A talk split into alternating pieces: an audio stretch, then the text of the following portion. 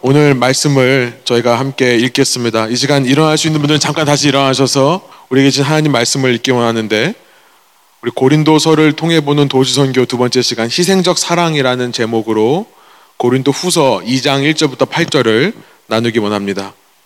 제가 먼저 1절 읽겠습니다. 한 절씩 번갈아 가면서 읽고 마지막 절 함께 읽습니다. 내가 다시는 너희에게 근심 중에 나아가지 아니하기로 스스로 결심하였노니 내가 너희를 근심하게 한다면 내가 근심하게 한 자밖에 나를 기쁘게 할 자가 누구냐?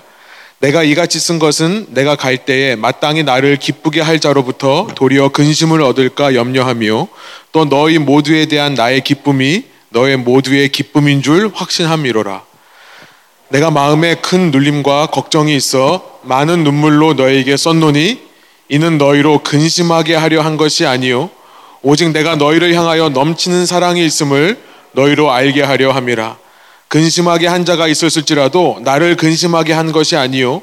어느 정도 너희 모두를 근심하게 한 것이니 어느 정도라 함은 내가 너무 지나치게 말하지 아니하려 함이라.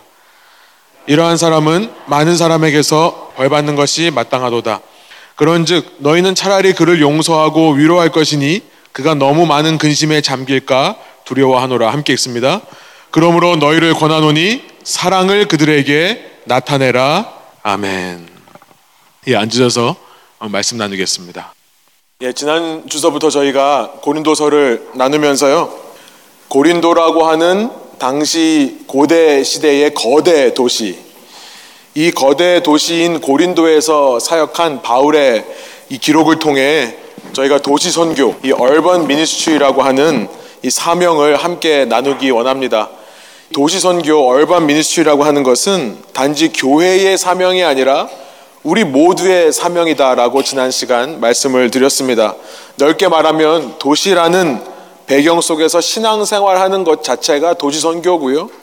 넓게 말하면 도시를 품고 도시 속에서 살아가는 것 자체가 도시 선교여야 됩니다. 얼핏 듣기에 도시 선교하면 얼번 미니스트리 하면 굉장히 현대적인 신앙생활이고 뭔가 새로운 선교의 패러다임이라 생각하기 쉽지만 지난 시간 말씀드린 대로 이것은 아주 오래된 것입니다. 인간의 역사 속에서 끊이지 않고 존재해왔던 것이 도시였고요. 이 도시는 성경 속에서 창세기서부터 등장합니다. 이 도시라고 하는 것은 성경 속에서 하나님을 대항하는, 하나님을 리지스트하는 하나님의 반대 세력으로도 표현되기도 하지만 그러나 성경 속에서 도시란 하나님의 나라가 임하는 상징으로도 사용이 된다. 우리 이 시애틀 벨뷰라고 하는 도시에 사는 우리의 소망이 있는 것은 뭐냐면 우리의 소망은 이것입니다. 이 도시에 우상숭배하는 사람들이 많이 모여서 이 도시가 우상숭배하는 도시로 유명해지는 것이 아니라요. 우리의 소망은 이거죠. 또한 이것은 우리의 소명이라 생각이 듭니다. 이 도시에 모여드는 사람들, 수많은 사람들이 모여들고 있는데 세상에 있지만 세상에 속하지 않은 제자들을 우리가 길러내서요. 이 시애틀 벨뷰라고 하면 이 급성장하는 도시지만 그 속에 하나님의 나라도 급성장하게 가고 있다라고 하는 그런 소문을 내는 것이 우리의 소망이고 우리의 소명이다 생각이 듭니다.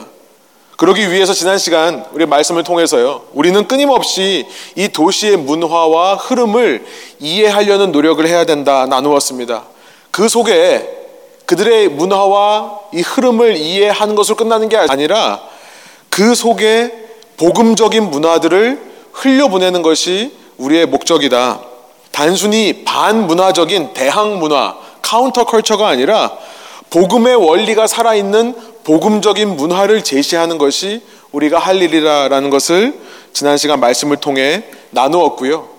여러분, 이렇게 복음적인 문화를 흘려보내는 거에는 젊은이들만이 아니라 우리 모든 세대 사람들이 함께 동참할 수 있다는 것을 지난 시간 나누었습니다.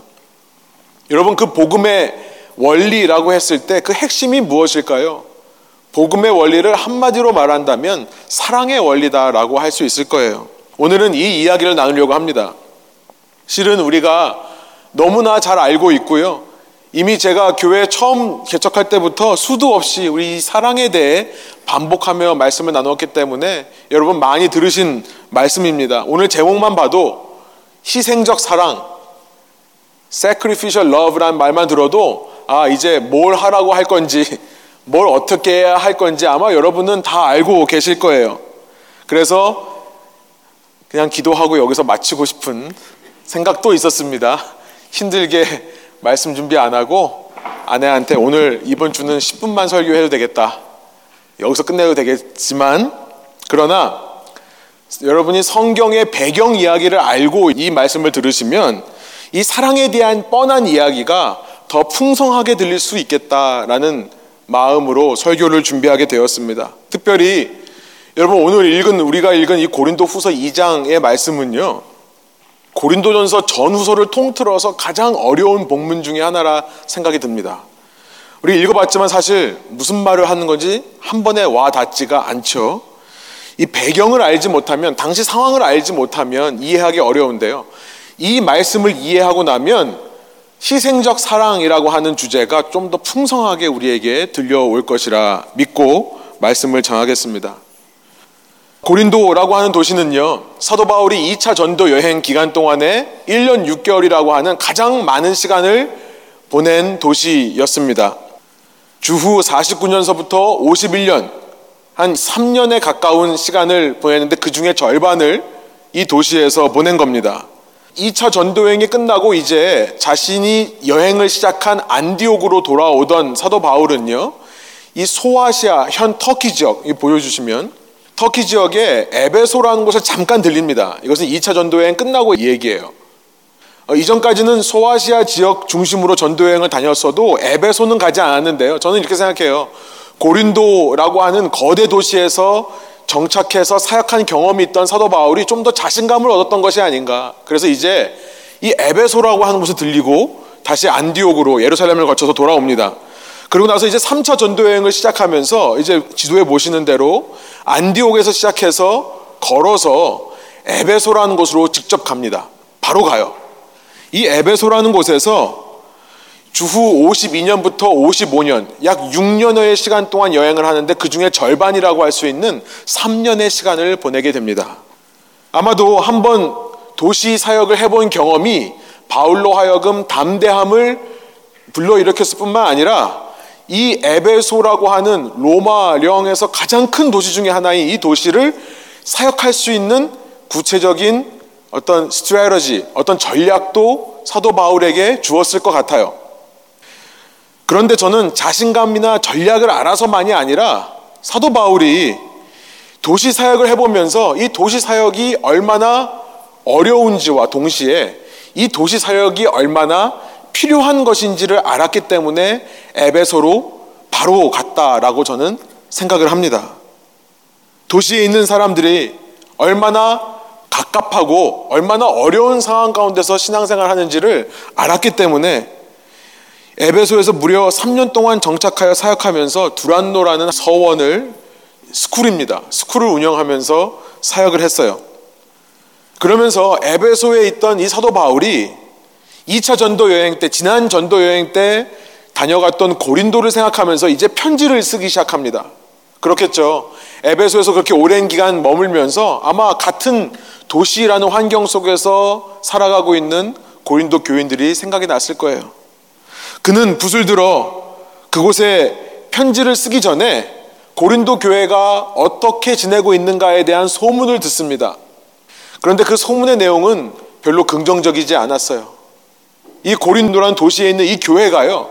이 고린도라고 하는 도시의 영향을 거꾸로 받아서 고린도 도시화 되어 가고 있다는 소식이 들리는 것입니다. 여러분 지난 시간 제가 고린도라는 도시에 아크로 고린도 뒤에 있는 언덕에 올라가면 무슨 신전이 있다고 그랬죠? 아프로디테, Aphrodite. 당시 미의 신, 쾌락의 신입니다.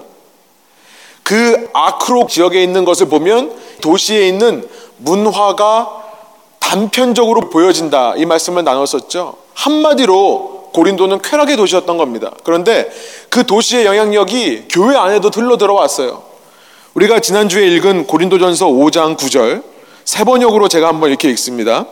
내 편지에서 음행하는 사람들과 사귀지 말라고 여러분에게 썼습니다. 에베소에 있던 바울이 고린도를 생각하면서 편지를 쓰려고 했을 때 가장 먼저 들린 소식이 뭐냐면 고린도 교회 안에 그 쾌락의 문화가 흘러 들어갔더라라고 하는 소문이었습니다. 그 소문을 듣고 사도 바울은 첫 번째 편지를 음행하는 사람들에 대해서 적어 보내는 거예요. 여러분 이 편지는 우리에게 전해지지는 않고 있습니다. 그러나 이것이 사도 바울이 고린도를 향해 쓴 첫 번째 편지라는 것을 이 고린도 전서 5장 9절의 말씀을 통해 우리가 알게 되는 거예요. 그런데요, 이 바울, 고린도의 교회를 개척했던 바울의 편지를 받은 고린도 교회 교인들의 반응이 어땠는지 아세요? 이 바울의 권면의 편지를 받고 그들이 자신을 돌아보고 회개한 것이 아니라 이 편지가 불씨가 되어서 교회 안에 더 큰 문제들이 생겨나기 시작했습니다. 사도 바울을 사도로 인정하는 사람과 인정하지 않는 사람이 나눠지기 시작했어요. 우리는 사도 바울을 인정하지 않기 때문에 사도 바울의 이 편지를 받지 않겠다. 제가 지난 시간 말씀드린 대로 그래서 고린도 교회 안에 파가 나뉘기 시작합니다. 바울파, 아볼로파, 베드로, 게바파, 그리스도파. 파가 나이다 보니까 어떻습니까? 교회 안에 여러 가지 터픽들, 이슈들이 있어요. 예를 들면 우리 지난 시간 읽어본 대로 형제가 잘못했을 때 이걸 가지고 세상 법정으로 가야 되냐 말아야 되냐 이런 이슈들, 이런 터픽들 어디까지가 음행인가? 어디까지가 합법적인 결혼 생활인가? 결혼은 어떻게 해야 되나? 독신으로 사는 것이 결혼해서 사는 것보다 훨씬 더 거룩한 삶인가? 아마도 개바파를 쌓는 사람들은 베드로는 아내와 함께 사역을 했거든요. 결혼해야 된다. 아마 바울을 따랐던 사람들은 아니야. 바울처럼 독신으로 사는 게 좋은 거야. 아마 이런 거 가지고 싸웠던 것 같아요. 지난주에 우리가 읽어봤던 대로 고린도전서에 나와 있는 수많은 토픽들이 불거져 나오기 시작하는 겁니다. 신전에서 제물로 바쳤던 고기를 먹어야 되냐 말아야 되냐. 파가 나이다 보니까 이걸 가지고 교회가 시끄러워져요. 파가 나이다 보니까 교회 안에서 성찬을 참여할 때도 문제가 생깁니다. 이것을 이제 우리가 내일 11장을 통해 이제 살펴볼 것입니다. 이런 소식을 듣고 에베소에 있던 바울이 아마도 마음이 많이 아팠을 거라 생각이 들어요. 그래서 내가 첫 번째 보낸 편지에도 불구하고 계속해서 이런 이슈들이 나오자 그 이야기를 들은 사도 바울이 두 번째로 편지를 쓰는데 그 편지가 바로 고린도 전서입니다. 그것이 지난 주간 우리가 읽었던 고린도전서고요. 앞으로 우리가 읽을 고린도전서예요. 여러분 도시 사람들을 우습게 보면 안 됩니다. 도시에는 나름대로 꿈을 가지고 목적을 가지고 나름대로 목표를 세우고 도전하기 위해 사람들이 몰려드는 곳입니다.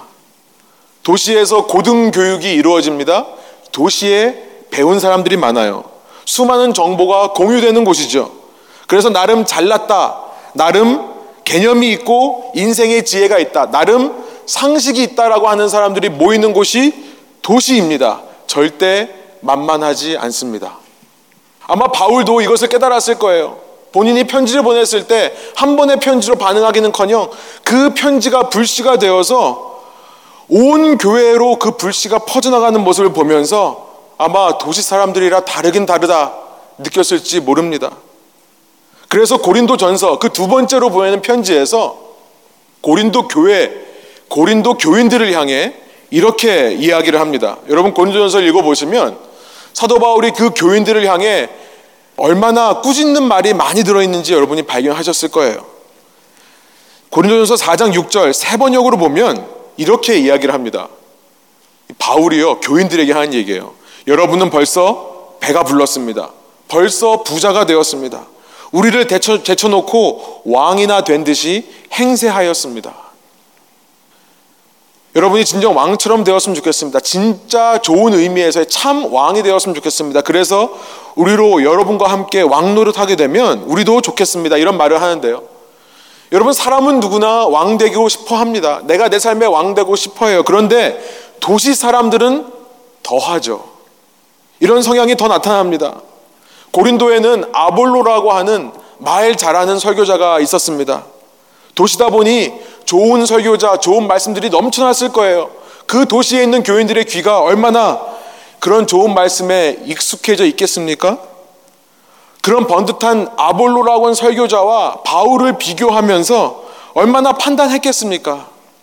그를 통해 분열하고 팔을 나누고 있는 고린도 교인에게 지금 이렇게 말하고 있는 거예요.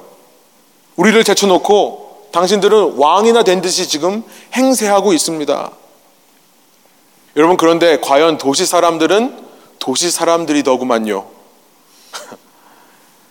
여러분, 이 두 번째 편지를 받고 고린도 교인들이 어떻게 반응했을지 상상이 되세요? 여러분 아시죠?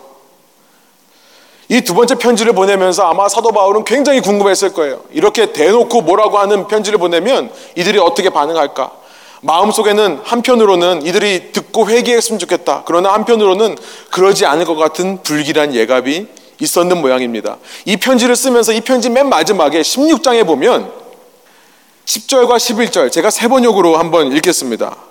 이 편지를 보내면서부터 디모데를 나중에 보내서 이 편지의 반응을 체크할 것을 생각한 사도 바울이요. 디모데를 보낼 거다라는 얘기를 하고 있습니다. 고린도전서 16장 10절이에요. 맨 마지막 장에 이렇게 말합니다. 디모데가 그리로 가거든 아무 두려움 없이 여러분과 함께 지낼 수 있도록 보살펴 주십시오. 그도 나와 마찬가지로 주님의 일을 하는 사람입니다. 사도 바울은요, 불안한가 봐요. 이 디모데를 보내면 이 만만치 않은 도시 사람들이 어린 사역자라고 혹시 함부로 대할까 걱정한 모양입니다. 그래서 11절에 이렇게 이어서 기록하고 있습니다. 그러므로 아무도 그를 업신여겨서는 안 됩니다. 그리고 그가 내게로 돌아올 때에 그를 평안한 마음을 지니게 해서 보내주십시오. 이런 요청을 해요. 나는 형제들과 함께 그를 기다리고 있습니다. 고린도 교회 사람들한테 부탁을 하는 수준입니다.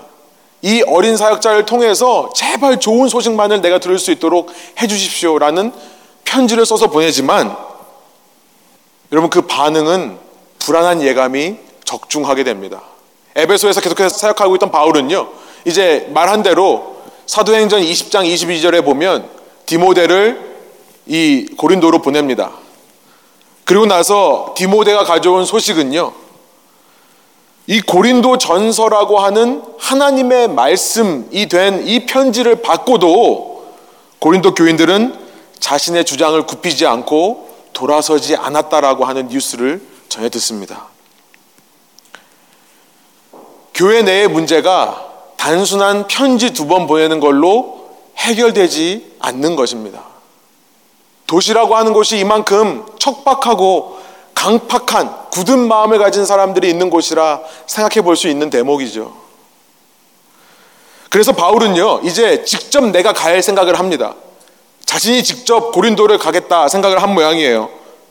이제 고린도 후서 13장, 우리 다음 다음 주간에 읽을 것이지만, 고린도 후서 13장에 가보면 이 고린도 후서를 쓰면서 내가 이제 너희에게 세 번째로 가겠다 이렇게 얘기를 해요. 13장 1절이에요. 지금 2차 전도여행을 통해 첫 번 갔습니다. 그런데 고린도 후서를 보내놓고 세 번째 간다는 얘기는 무슨 얘기예요?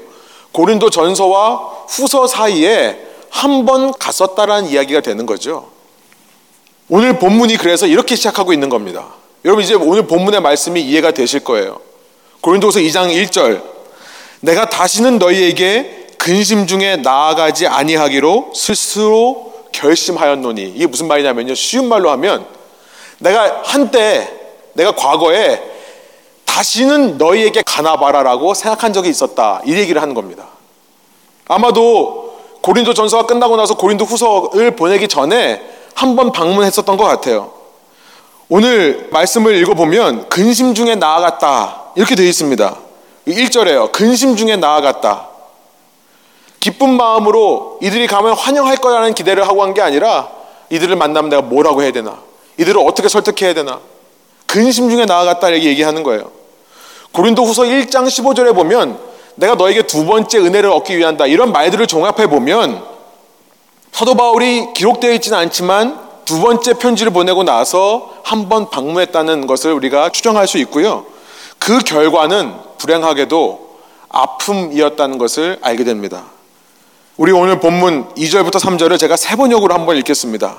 내가 여러분을 마음 아프게 하더라도 나를 기쁘게 해줄 사람은 내가 마음에 아프게 하는 그 사람밖에 누가 있겠습니까? 내가 이런 편지를 쓴 것은 내가 거기에 갔을 때에 나를 기쁘게 해야 할 바로 그 사람들에게서 내가 마음 아픈 일을 당하는 일이 없도록 하려는 것이었습니다. 무슨 말을 하고 있습니까? 내가 편지를 써서 보냈던 이유는 여러분 사도 바울을 기쁘게 할 수 있는 유일한 사람들은 고린도 교회 교인들이에요. 그런데 그 사람들에게서 내가 실망하지 않기 위해 나의 기쁨이 여러분 모두의 기쁨임을 여러분 모두를 두고 나는 확신하였습니다. 그런데 고린도 교회 교인들에서 기쁨을 받기는 커녕 위로를 받기는 커녕 오히려 아픔을 받은 사도 바울 그 방문을 통해 고린도 교인들이 마음을 열고 바울을 환영해 줬던 것이 아니라요 오히려 면전박대를 했던 것입니다. 보는 앞에서 불만을 표시하고 비난했던 것 같아요. 바울은 그 여행을 통해 큰 상처를 받았기 때문에 내가 전에는 이렇게 생각했었다. 근데 다시는 고린도 교회 가나 봐라. 1절의 다짐을 했었다라고 지금 이야기하고 있는 겁니다. 여러분 저는 이 말씀을 읽으면서 사도 바울이 만일 거기서 끝났다면 어떤 반응이 벌어졌을까 이 생각을 하게 되었어요. 사도 바울이 그렇게 큰 상처를 받고 두 번 편지를 보냈는데 또 내가 심지어 갔는데도 너희가 안 변해? 너희가 나를 환영하지 않아? 그래 난더 이상 너희한테 안 가. 나 다시는 고린도에 가지 않겠다. 만일 거기서 끝났다면 그렇게 상처받고 끝났다면 오늘 우리가 읽은 고린도 후서라고 하는 편지는 아마 존재하지 않을 것이라는 생각이 들었습니다. 아니요. 고린도 후서뿐만 아니라 고린도 전서조차 우리에게 전해지지 않을 수 있었겠다 생각이 들어요. 사람들이 사도 바울을 그냥 한때 열심히 사역했던 사역자 정도로만 인식을 했겠죠. 그 역시 세상과는 별로 다르지 않더라. 라는 평가를 내리고 끝났을지도 모르겠습니다. 그러면 그가 사도 바울이요. 후대 사람들, 이 다음 세대 사람들에게 하나님의 말씀을 기록한 성령에 의해 감동된 사람으로 인정되지는 못했을 거예요. 여기서 멈췄다면요. 그렇죠? 그랬다면 그가 쓴 모든 편지들이 그 후대 사람들에게, 그 다음 세대 사람들에게 하나님의 말씀으로 전해지지도 않았을 것이라 생각이 드는 것입니다.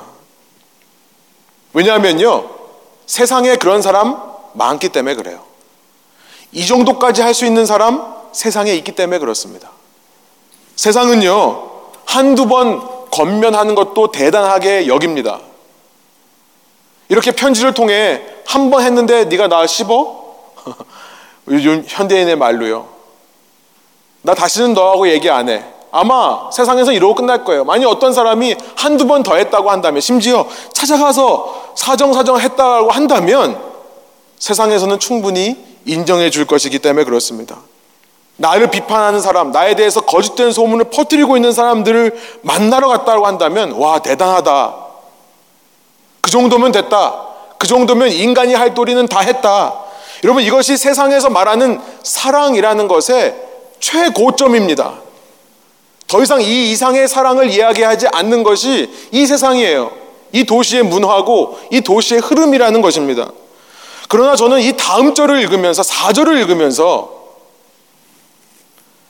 바울이 가진 사랑이라고 하는 것은 세상이 가지고 있는 사랑을 넘어서는 것이구나 깨닫게 됩니다. 4절. 우리 다시 한번 한 목소리로 한번 읽어볼까요?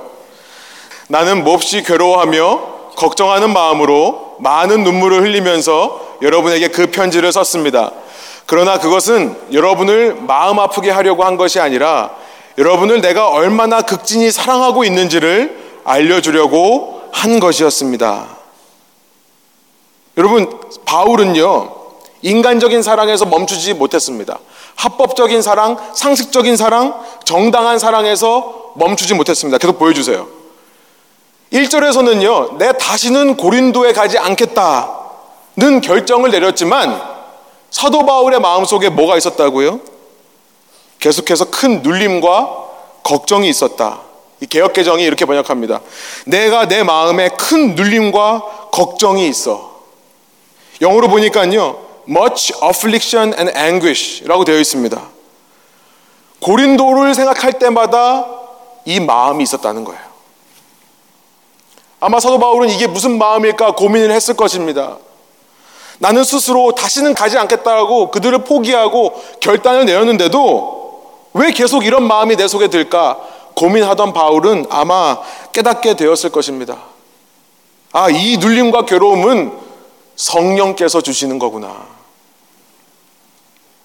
성령께서 내게 주시는 감동이고 성령의 부담이구나.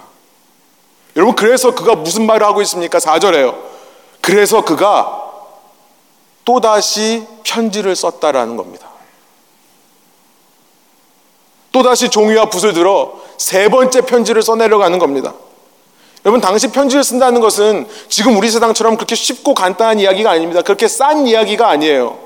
지금은 우표만 붙여서 보내면 되지만 당신은 종이 자체도 너무나 귀하고 보내는 것도 너무나 어려웠습니다. 사람을 시켜서 보내야 돼요. 상처받는 사람들을 향해 나를 이렇게 문전박대하고 나를 외면했던 사람들을 향해 아직도 나를 기쁘게 하기는커녕 내게 근심을 주는 사람들을 향해 나를 비난하고 나에 대해서 험담하는 사람들을 향해 세 번째 편지를 썼다는 거예요. 여러분 이것이야말로 세상의 기준을 넘어서는 사랑이 아니겠습니까? 그 편지의 내용이 아쉽게도 전해지지 않습니다. 우리는 4절의 기록을 근거로 해서 그저 그 편지를 눈물의 편지라고 이름 붙일 뿐입니다. The letter of tears. 눈물의 편지.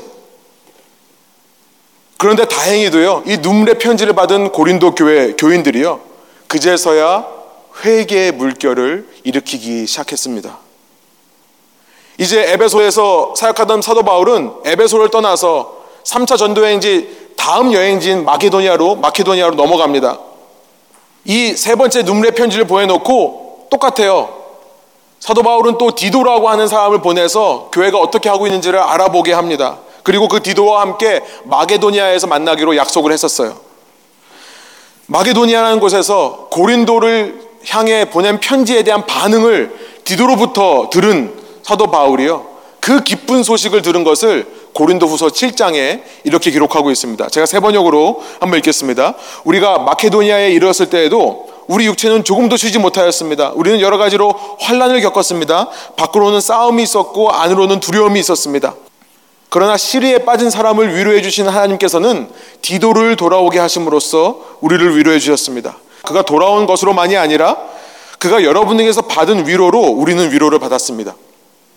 여러분이 나를 그리워하고 내게 잘못한 일을 뉘우치고 또 나를 열렬히 변호한다는 소식을 그가 전해줄 때에 나는 더욱더 기뻐하였습니다. 내가 그 편지로 여러분의 마음을 아프게 했더라도 나는 후회하지 않습니다. 그 편지가 잠시나마 여러분의 마음을 아프게 했다는 것을 알고서 후회하기는 하였지만 지금은 기뻐합니다. 그것은 여러분이 아픔을 당했기 때문이 아니라 아픔을 당함으로써 회개에 이르게 되었기 때문입니다. 여러분이 하나님의 뜻에 맞게 아파하였으니 결국 여러분은 우리로 말미암아 손해를 본 것은 없습니다. 여러분 사도 바울이 눈물로 쓴 편지는요. 한 번 봐달라 용서해달라 하소연하는 편지가 아니었던 겁니다. 눈물로 책망하는 편지를 썼고요. 그러면서 10절에 이렇게 말씀합니다. 함께 읽어보겠습니다. 하나님의 뜻에 맞게 마음 아파하는 것은 회개를 하게 하여 구원에 이르게 함으로 후회할 것이 없습니다. 그러나 세상 일로 마음 아파하는 것은 죽음에 이르게 합니다. 그래서 이제 그런 소식을 듣고 나서 너무나 기쁜 나머지 그들에게 다시금 편지하면서 내가 이전에는 고린도에 다시는 가나 봐라 했지만 이제 세 번째로 너희에게 갈 거다라고 쓴 편지가 바로 고린도 후서 네 번째 편지가 되는 겁니다. 여러분 이제 좀 배경을 아시겠죠? 여러분 이 편지를 읽으면서 우리는 바울의 사랑에 감동하지 않을 수 없습니다. 그 바울의 사랑은요. 세상에 말하는 사랑과 전혀 다른 세상에 말하는 사랑을 넘어서는 사랑이기 때문에 그렇습니다. 제가 도시 목회를 하면서 제 마음 속에 이런 깨달음이 들었어요. 나는 바울에 비했을 때 사랑이 없는 사람이었구나. 지난 5년 동안 여러분 교회를 개척해서 이곳까지 오면서 제 마음 속에 과연 이런 사랑이 있었는가 생각할 때 여러분 정말 부끄럽고 죄송하게도 이런 사랑이 없지 않았나라는 마음이 제 속에 들고요. 지난 주간에 몸이 좀 아파서 좀 쉬면서 사실 마음도 많이 아팠던 것은 이런 깨달음이 저에게 있었기 때문입니다. 앞으로는 좀 더 사도 바울처럼 성도님들을 정말 사랑하고 섬겨야겠다. 그런 마음이 참 많이 들었고요. 여러분과 함께 이 말씀을 나누면서 그 사랑의 모습이 어떤 모습일까를 이 고린도서를 통해 우리가 한번 묵상해 보고 말씀을 마치기를 원하는데요. 여러분, 사랑이라고 하는 것이 이 시대에 이 도시 문화와 흐름 속에 너무나 변질되어 있다는 생각이 듭니다. 우리가 알고 있는 사랑, 이 사랑이 아닐 수 있다는 생각이 들어요. 정말로 하나님의 관점에서 사도 바울과 같은 사랑을 했는가? 우리가 한번 이번 주에 이 말씀들을 읽어보시면서 우리 마음속에 새기고 회개하고 좀 더 사랑하는 데에 함께 마음을 모으는 저와 여러분 되기를 소원합니다. 바울의 사랑 첫 번째 생각해 보면요. 바울이 말하는 사랑 첫 번째는 어떤 사랑이냐면 저는 이렇게 생각합니다. 그것은 인간적인 사랑이 아니라 그리스도의 사랑이더라. 인간적인 사랑이 아니라 그리스도의 사랑이더라. 내 힘으로, 내 열정으로, 내 노력으로, 내 가진 것으로 사랑하는 것은 인간적인 사랑입니다. 그런데 그리스도께서 성령을 통해 주시는 부담으로 사랑하는 것이 그리스도의 사랑이다. 사도 바울을 통해 우리가 보는 것처럼요. 때로는 그리스도께서 성령을 통해 우리에게 무거운 부담을 주실 때가 있는 것 같습니다. 그럼에도 불구하고 사랑하라고. 그럼에도 불구하고 품으라고. 그럼에도 불구하고 용서하라고. 그런데 이런 생각이 들었어요. 그 짓누르는 그 무거운 무게는요, 실은 내 악한 본성을 향한 짓누름이고 무게다라는 생각이 듭니다. 끝까지 한 지체를 한 지체로 인정하지 못하고 그를 하나님께서 받으시는 한 몸의 지체라고 하는 것을 인정하지 못하는 내 마음. 그것을 짓누르는 거죠. 한 지체를 바라보면서 왜 저 사람은 나 같지 않은가? 왜 나처럼 생각하지 않고 나처럼 살지 않은가? 라고 주장하는 나의 그 악한 본성을 짓누르는 것입니다. 혹은 저 지체는 필요 없다. 저 지체는 잘라버려야 된다라고 생각하는 우리의 악한 본성을 짓누르는 부담인 거예요. 그것은 그리스도께서 성령을 통해 각 지체에게 부어주시는 사랑이라는 겁니다. 그리스도께서는요, 자신의 몸 된 지체를 향해 머리의 사랑을 우리에게 알려주시기를 원해요. 그래서 한 지체가 가지고 있는 상처, 그 상처가 다른 지체들에게 흘러가도록 하세요. 그럼 저는 세상의 사랑과 너무나도 다른 사랑의 방법을 봅니다. 세상의 사랑은요, 한 지체가 문제를 일으키고 아픔을 일으키면 잘라내야 돼요. 그런데요, 그리스도는요, 그 한 지체가 가지고 있는 아픔과 상처가 다른 지체들에게 흘러가도록 내버려 두신다는 거예요. 한 지체가 완전해질 때까지 다른 모든 지체가 함께 고통을 겪도록 허락하시는 사랑. 여러분 이것이 바울이 보여주는 인간의 사랑을 넘어선 그리스도의 사랑이더라는 것입니다. 저는 고린도전서 12장을 읽으면서 그 사랑에 대해서 묵상하게 되었습니다. 고린도서 12장 24절 후반절부터 27절 제가 세 번역으로 한번 읽겠습니다. 하나님께서는 몸을 골고루 짜 맞추셔서 모자라는 지체에게 더 풍성한 명예를 주셨습니다. 그래서 몸에 분열이 생기지 않게 하시고 지체들이 서로 같이 걱정하게 하셨습니다. 한 지체가 고통을 당하면 모든 지체가 함께 고통을 당합니다. 한 지체가 영광을 받으면 모든 지체가 함께 기뻐합니다. 여러분은 그리스도의 몸이요 따로따로는 지체들입니다. 세상의 사랑은요 아무리 사랑한다 해도 결국 내 코가 석자면 사랑하지 않는 거예요. 그 연결이 끊어져 버립니다. 세상의 사랑은요, 내가 아무리 사랑한다고 해도 내 가족에게 무슨 일이 생기면 외부를 향해 셧다운 되는 거예요. 여러분, 그런 사랑으로는 이 세상에 변화를 일으킬 수 없습니다. 세상적인 사랑이기 때문에 그래요. 오직 세상이 보여줄 수 없는 사랑으로만 가능하다는 거예요. 그것이 뭐냐면 지체의 사랑이라는 겁니다. Love of membership 혹은 body. 이게 바로 머리 된 그리스도의 사랑입니다. 세속적인 멤버십이 아니라요. 등록했다가 그렇게 하는 그런 멤버십이 아니라요. 성경적인 멤버십, 성경적인 지체됨의 사랑, 여러분 그런 사랑이 우리 안에 살아있고 숨 쉴 때 세상은요, 이 공동체 이상하다고 할 거예요. 분명히 그럴 겁니다. 그런데 마음 한편, 나도 그런 사랑을 체험하고 싶은 그런 영혼이 저는 이 도시에 분명 있다라고 믿습니다. 두 번째, 사도 바울이 보여준 사랑은요, 이렇게 생각합니다. 저는 조건적인 사랑이 아니라 먼저 사랑하고 보는 거다. 먼저 사랑이다. 13장으로 고린도전서를 넘어가면 그 유명한 사랑장이라는 것이 있습니다. 그 13장 13절 마지막 절이 이렇게 끝납니다. 그러므로 믿음, 소망, 사랑 이 세 가지는 항상 있을 것인데 그 가운데서 으뜸은 사랑입니다. 도시라고 하는 곳 가만 보니까 그래요. 믿음이 참 많이 있습니다. 수많은 믿음들이 coexist 공존하는 곳이 도시예요. 다양한 종교뿐만 아니라 다양한 사람들의 다양한 신념, belief system, 다양한 사람들의 다양한 목표들이 공존하는 곳이 도시예요. 그 믿음으로부터 목표로부터 다양한 소망들이 창출됩니다. expectations. 수많은 소망들이 있어요. 나는 이거 했으면 좋겠다. 나의 목표는 이거다. 그 소망들로부터 삶의 우선순위가 다 다르게 세워져 있습니다. 여러분, 이런 다양한 사람들 가운데서 으뜸이 먼저 사랑하는 거다. 여러분, 우리가요, 믿음에 대해서 강조하기 전에 우리의 소망에 대해서, 우리의 expectation, 우리의 priority, 우리의 삶의 우선순위에 대해서 말하기 전에요, 사랑이 먼저라는 겁니다. 사랑이 먼저예요. 고린도전서 13장 4절부터 7절. 사랑은 오래 참고 친절합니다. 사랑은 시기하지 않으며 뽐내지 않으며 교만하지 않습니다. 사랑은 무례하지 않으며 자기의 이익을 구하지 않으며 성을 내지 않으며 원한을 품지 않습니다. 사랑은 불의를 기뻐하지 않으며 진리와 함께 기뻐합니다. 사랑은 모든 것을 덮어주며 모든 것을 믿으며 모든 것을 바라며 모든 것을 견딥니다. 한마디로 말하면 아무 조건이 없는 거예요. 아무 조건이 없는 겁니다. 세상적인 사랑은요, 조건적 사랑이에요. 너가 우리와 같은 믿음을 가졌어? 그럼 넌 우리 편이야. 사랑해 줄게. 너와, 너와 우리가 같이 삶의 우선순위를 두고 살아가는 사람들이냐? 그러면 사랑해 줄게. 조건적이에요. 그런데요, 바울의 사랑, 그리스도의 사랑, 성경적인 사랑은 먼저 사랑하고 보는 겁니다.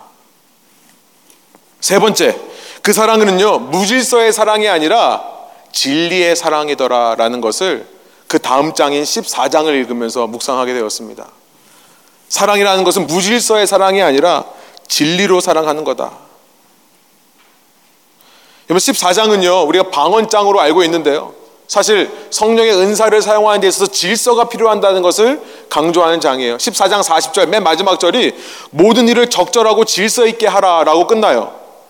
사도 바울은요 지금 무슨 얘기를 하는 거냐면 방언에 대해서 알려주고 싶은 게 아니라 교회의 덕을 세우고 교회 질서를 바로잡는 교회를 사랑하는 법에 대해서 지금 얘기하는 겁니다. 1절이 이렇게 시작합니다. 고린도전서 14장 1절이에요. 사랑을 추구하십시오. 신령한 은사를 열심히 구하십시오. 특히 예언하기를 열망하십시오. 방언으로 말하는 사람은 사람에게 말하는 것이 아니라 하나님께 말하는 것입니다. 아무도 그것을 알아듣지 못합니다. 그는 성령으로 비밀을 말하는 것입니다. 그러나 예언하는 사람은 사람들에게 말하는 것입니다. 그는 덕을 끼치고 위로하고 격려하는 말을 합니다. 방언으로 말하는 사람은 자기에게만 덕을 끼치고 예언하는 사람은 교회에 덕을 끼칩니다. 사도 바울이 왜 방언보다 예언하기를 힘쓰라 라고 하냐면 사랑이라고 하는 것은 자기 개인만을 위한 자기 개인 중심적인 것이 아니라 공동체를 위한 사랑일 때 진짜 사랑이 되기 때문에 그렇다. 여러분, 사랑은요, 한 개인에게 머물러 있으면 그것은 무질서해질 수밖에 없습니다. 그렇죠? 내가 기분 내키면 사랑해요. 내가 기분 안 내키면 사랑을 거두어 드려요. 마음에 안 들면 죄송합니다. 우리 속된 말로 쌩깐다고 하죠. 막 사랑한다고 하다가도 하나 몸에 걸리면요. 쌩까요. 우리 요즘 카톡 세대라서 젊은이들은요. 읽씹이라고 합니다. 읽씹. 읽고 씹는 거. 그죠? 카톡 문자 와도 읽고 그냥 씹어버리는. 바울은요. 방언보다 예언하기를 힘쓰라고 해요. 3절에 보니까 예언의 정의를 이렇게 말합니다. 신비한 말을 하는 것이 아니라요. 이거예요. 예언이라고 하는 것은 3절 보여주세요. 위로하고 격려하는 말이 예언입니다. 하나님의 마음으로 다른 지체를 위로하고 격려하는 말이 예언이에요. 여러분 이것은 진리에 기반되어 있습니다. Founded on the truth. 진리 위에 서 있는 거예요. 그렇죠. 하나님의 마음을 알고 그 마음으로 한 형제 자매에게 말을 하는 것은 진리 위에 서 있는 겁니다. 이거 없이 내 기분 데키는 대로 말하는 것은 무질서한 삶이에요. 여러분 진리 위에 있기 때문에 질서가 있을 수밖에 없습니다. 상황에 따라 변하는 것이 진리가 아니기 때문에 그렇죠.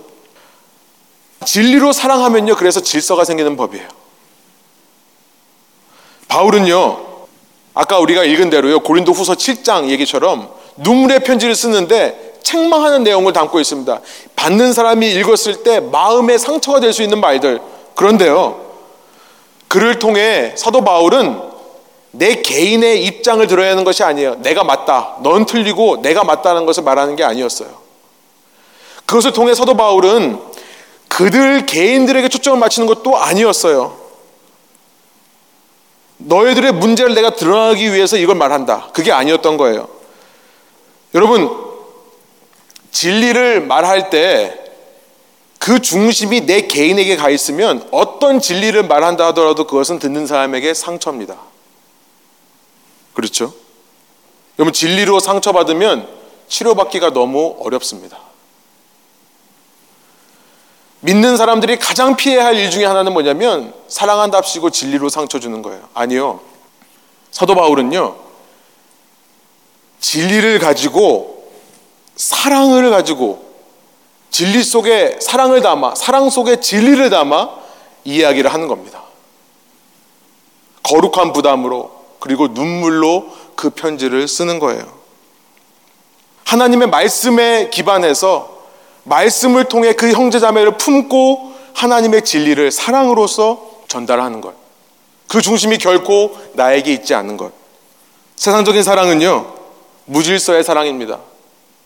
그때그때 변해요. 기분 내키는 대로 달라져요. 그런데 바울이 보여준 성경적인 사랑은 진리로 사랑하더라. 그리고 마지막 네 번째 그 사랑은요, 개념이 아니라 관계 속에서 드러나는 사랑입니다. 고린도전서 15장 55절부터 58절. 네, 고린도전서 15장은요. 58절까지 있습니다. 그 마지막에 보면 세 번역으로 보면 이렇게 되어 있습니다. 죽음아 너의 승리가 어디 있느냐? 죽음아 너의 독침이 어디 있느냐? 죽음의 독침은 죄요, 죄의 권세는 율법입니다. 그러나 우리 주 예수 그리스도를 통하여 우리에게 승리를 주시는 하나님께 우리는 감사를 드립니다. 그러므로 나의 사랑하는 형제자매 여러분, 굳게 서서 흔들리지 말고 주님의 일을 더욱 많이 하십시오. 여러분이 아는 대로 여러분의 수고가 주님 안에서 헛되지 않습니다. 15장은 부활장으로 알려져 있는 장입니다. 예수님께서 잠든 사람의 첫 번째 열매가 되었다. 아주 유명한 말이 있는 장이죠. 아담 한 사람 때문에 모든 인류는 자고 있는 상태, 이 죽음의 결과인 사망을 벗어나지 못하는 상태에 있었지만 예수님을 통해 이제 살아나는 사람들이 생겨난다. 그래서 죽음을 이긴 승리에 대해서 외치는 장이 15장입니다. 여러분, 기독교의 신앙의 뿌리는 교리를 가르쳐서 이루어지는 것이 아니었고요. 기독교 신앙의 뿌리는 바로 그 부활하신 예수님의 능력을 체험한 것부터 시작되는 것입니다. 그 부활하신 예수님과 함께 그 부활의 능력 속으로 동참하는 사람들에 의해서 이 기독교가 시작된 겁니다. 모든 죄를 덮으시고 모든 죄의 결과인 사망, 그 죄의 끝판왕인 사망을 이기신 능력, 그 능력을 맛볼 수 있는 공동체가 기독교인들의 공동체였던 것입니다. 어느 공동체에 가면 정죄만 일어납니다. 죄만을 가르쳐 줘요. 그런데 그 모든 죄를 덮는 사랑에 대해서 말하는 공동체가 생겨나는 것입니다.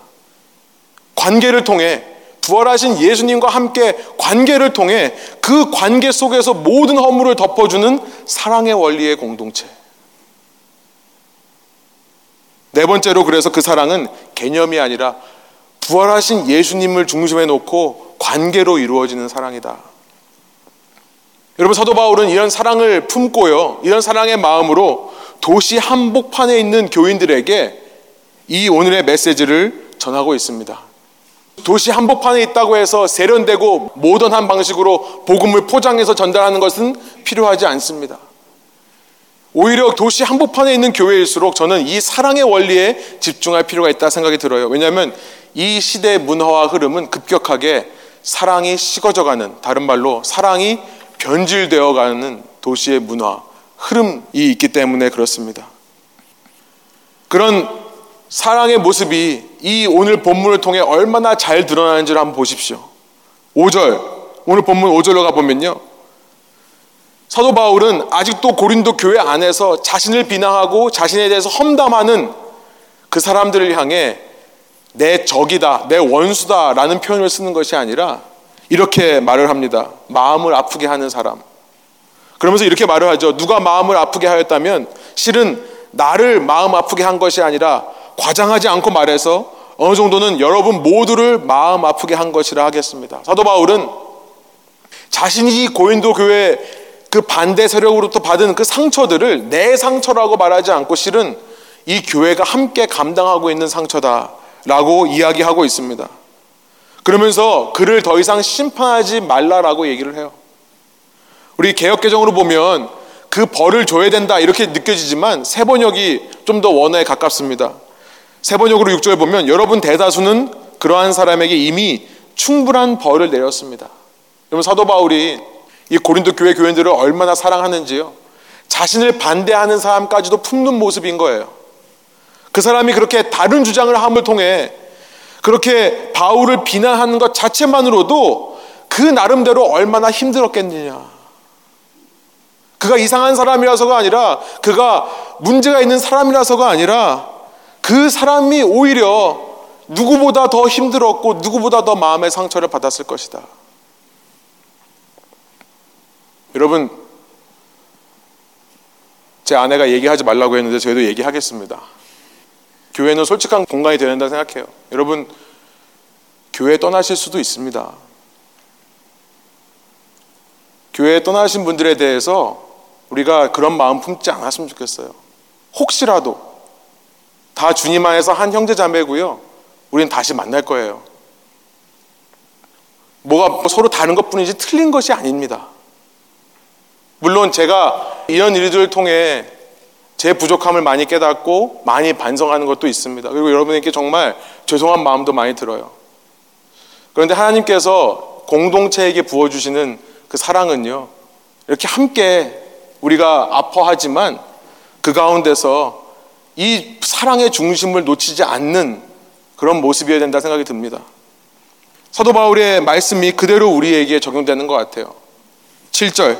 그러니 여러분은 도리어 그를 용서해 주고 위로해 주어야 합니다. 그 사람이 지나친 슬픔에 짓눌 일이 없도록 해야 합니다. 8절. 그러므로 나는 여러분이 그에게 사랑을 나타내어 보이기를 권합니다. 나와 다른 사람이라 할지라도 의견이 안 맞는 사람이라 할지라도 그 사랑으로 대할 수 있는 공동체가 있다면 여러분 그 공동체야말로 도시 속에서 복음적인 원리에 기반한 사랑을 드러낼 수 있는 공동체가 아니겠습니까? 저는 우리 교회 공동체가 그런 교회 되기를 원해요. 여러분 분명 이런 사랑은요 희생을 요구할 겁니다. 분명한 희생을 요구할 거예요. 그러나 그 희생 저는 이런 생각이 들었습니다. 그것은 나의 희생이 아닙니다. 나의 희생이긴 하지만 이런 사랑을 하기 위해서는 내가 희생되어야 될 것이 맞긴 맞지만 나의 희생이 아니라 나의 악한 본성의 희생이라고 하는 것을 저는 깨닫습니다. 내 속에서 참 내가 아닌 하나님께서 당신의 형상으로 지으신 정말 나다운 나가 아닌 죄로 인해 타락하고 물들어 버린 내 속에 있는 나지만 악한 본성에 사로잡혀 있는 내가 희생되는 것을 이 사랑이 요구한다는 것입니다. 여러분, 희생을 통해 가장 큰 유익을 받는 최대 수혜자는 바로 나였던 것입니다. 이런 희생의 사랑을 통해 나는 더 나다워지는 것이기 때문에 그렇습니다. 내 속에 있는 악한 본성들을 자꾸만 깎여내갈 수 있기 때문에 그러는 거예요. 여러분, 오늘 우리 중에 누가 나의 악함을 깎아내 하나님께 희생제물로 올려드릴 사람이 있습니까? 여러분, 그분들을 예배의 자리로 초청합니다. 그 사람이야말로 참 사랑의 사람인 줄 믿습니다. 그 사람을 통해 그 공동체가 사랑이 급격하게 식어가고 있는 아니 사랑이 급격하게 변질되어 가고 있는 이 도시 문화 속에서 그 공동체가 그 사람을 통해 빛을 발하게 될 줄로 믿습니다. 함께 기도하시겠습니다. 기도하겠습니다. 하나님 이 시간 우리 말씀을 통해 우리 속에 있는 사랑 없음을 주님께서 먼저 말씀해 주시니 감사합니다. 주님 주님의 사랑이 저희 마음 가운데 날마다 가득 차고 살아 역사하게 하여 주옵소서. 세상적인 사랑으로 만족하는 것이 아니라 세상을 뛰어넘는 주님께서 보여주신 주님의 주님을 그렇게 사랑하던 바울이 보여준 사랑으로 저희가 서로 사랑하는 공동체 될 때에 주님 저희 공동체가 작지만 미약하지만 이 찬란한 도시 가운데 더 큰 빛을 발하게 될 수 있을 줄로 믿습니다. 저희 마음을 만져주셔서 한 주간 동안 하나님의 말씀을 묵상하며 저희 속에 그런 사랑이 더 커가는 것을 체험하게 해 주시고 서로가 서로를 대할 때에 정말 형제 자매로 목회자가 성도를 당신께서 당신의 육체를 사랑하신과 같이 사랑할 수 있는 그런 관계 되게 하여 주시고 저희 교회가 아버지 하나님 그런 사랑으로 다시 한번 회복되고 일어서게 하여 주옵소서. 감사드리며 예수 그리스도 이름의 영광을 위하여 기도합니다.